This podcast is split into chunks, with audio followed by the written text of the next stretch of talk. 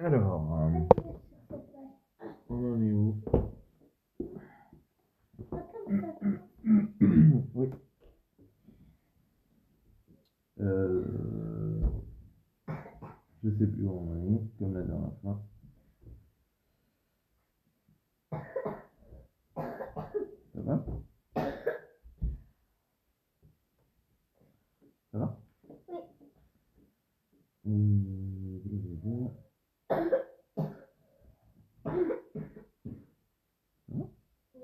À la limite, Passepartout pensait que Fix était un agent envoyé par le Reform Club de Londres pour éviter que le voyage de Monsieur Fogg se déroulait suivant pour vérifier que le voyage de Monsieur Fogg se déroulait suivant le parcours prévu. Le 1er novembre, le Ragoon a fait escale à Singapour. De là, il fallait compter encore six jours de voyage avant d'accoster à Hong Kong. Mais la mer était agitée et le capitaine ralentissait son navire. Va Eh ben, Tu veux que j'aille te chercher un verre d'eau? Phileas Fogg restait patient. À ses côtés, la présence d'Aouda l'émouvait, même s'il donnait l'impression d'accomplir son tour du monde de façon mathématique. Accepteriez-vous de nous suivre jusqu'en Angleterre? lui avait-il demandé. La jeune femme avait réservé sa réponse, mais c'est Passepartout qui ne vivait plus.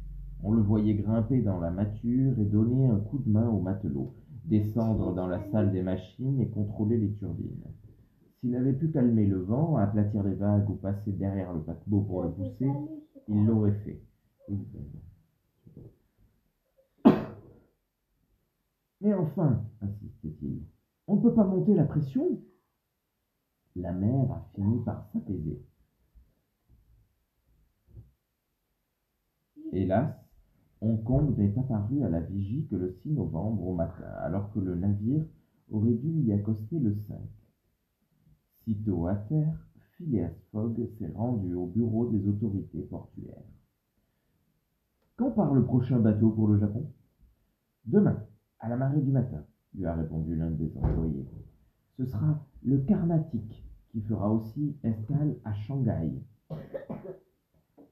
35 jours après leur départ de Londres, Phileas Fogg et son domestique respectaient encore leur programme à 24 heures près, ce qui ne faisait pas les affaires de Fix. Le détective a donc invité le domestique français à se rafraîchir dans une taverne. Mais un établissement d'un genre particulier, là où l'on trouvait aussi des consommateurs endormis, pipe à la bouche, yeux mi-clos, baignant dans des nuages de fumée une fumerie d'opium. J'ai à vous parler de choses sérieuses, a commencé Fix en s'adressant au jeune Français. Je crois savoir quoi? L'a interrompu Passepartout, l'œil rieur.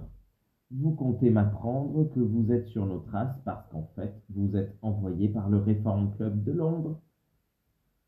Fix a commandé une bouteille de brandy et a rempli le verre du domestique de tournées successives. Voyez-vous, jeune homme, quelques jours avant votre départ précipité, un vol important a été commis à la Banque d'Angleterre. Et il se trouve que le portrait robot du malfaiteur correspond trait pour trait à celui de M. Fogg.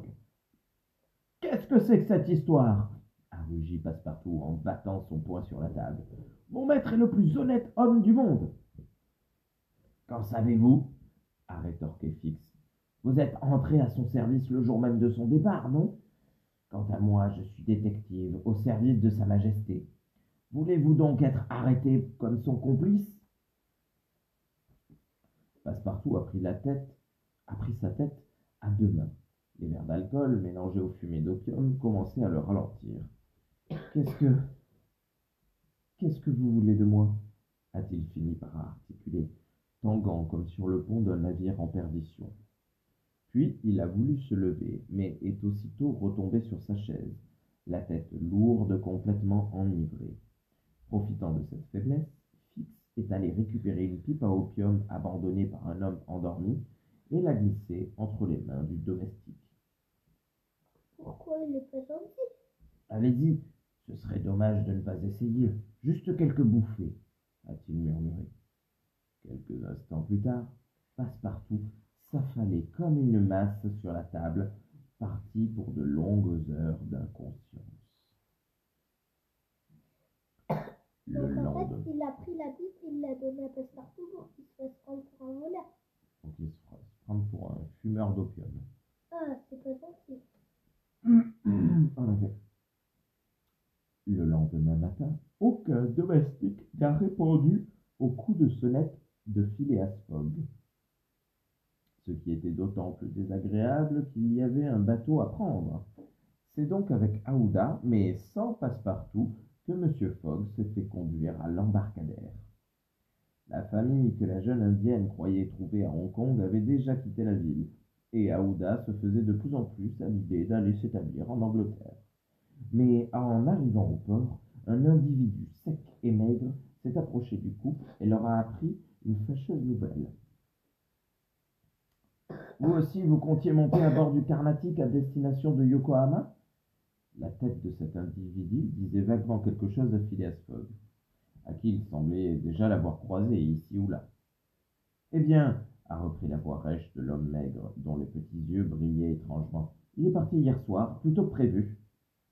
Après quelques instants de silence, Phileas Fogg a dit, hochant latement la tête. Hum.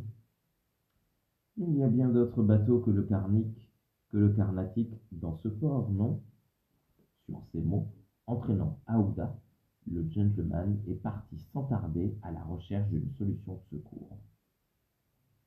Le capitaine de la Tankadère, une goélette effilée comme un yacht, de course, a proposé ses services. Mais quand il a su que c'était pour aller au Japon, il a annulé son offre. Je vous offre 2500 livres par jour, a insisté M. Fogg. Le capitaine a cédé, mais seulement pour les amener à Nagasaki, qui était beaucoup plus près. Mes chers Phileas, s'est inquiété Aouda, que faisons-nous de passe-partout? Un voile obscur est passé dans le regard du Britannique.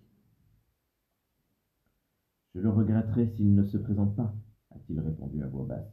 Mais s'il n'est pas là dans une heure, nous serons obligés d'appareiller.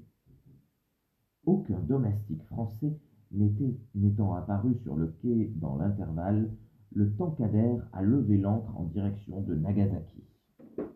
Elle emportait, en plus de l'équipage, Phileas Fogg, Aouda et le détective Fix, qui avait profité de l'occasion pour embarquer avec eux vers le pays du soleil levant.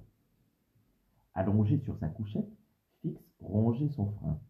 Il avait neutralisé le domestique, mais pas le maître. Maintenant, il ne doutait plus de son mandat que son mandat d'entrée l'attendrait au Japon. Quant à M. Fogg et sa protégée, s'il pensait sans arrêt à l'infortuné Passepartout, que lui était-il arrivé? Si les deux premiers jours de navigation si les deux premiers jours de navigation le temps est resté calme. Le troisième, la petite goélette, a été la cible de retombées d'un typhon qui attaquait la Chine. Soulevée comme un fétu de paille dans des vagues gigantesques qui la prenaient de travers, l'embarcation a été bousculée par les bourrasques. Des paquets de mer retombaient sur les ponts et couvraient la cabine du pilote. Le vacarme faisait qu'on ne s'entendait plus. Je crois, votre honneur, a fini par dire le capitaine à Fogg en hurlant, que nous allons être obligés de gagner l'un des ports de la côte. Vous serez retardé, mais pas autant que si je vous nous faisais sombrer.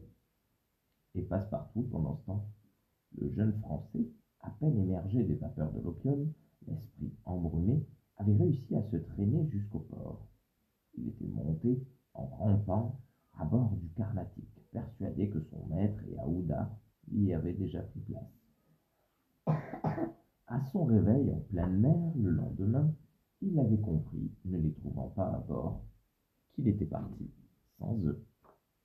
C'est pas bien. Ah bon? Ah lui. Ouais.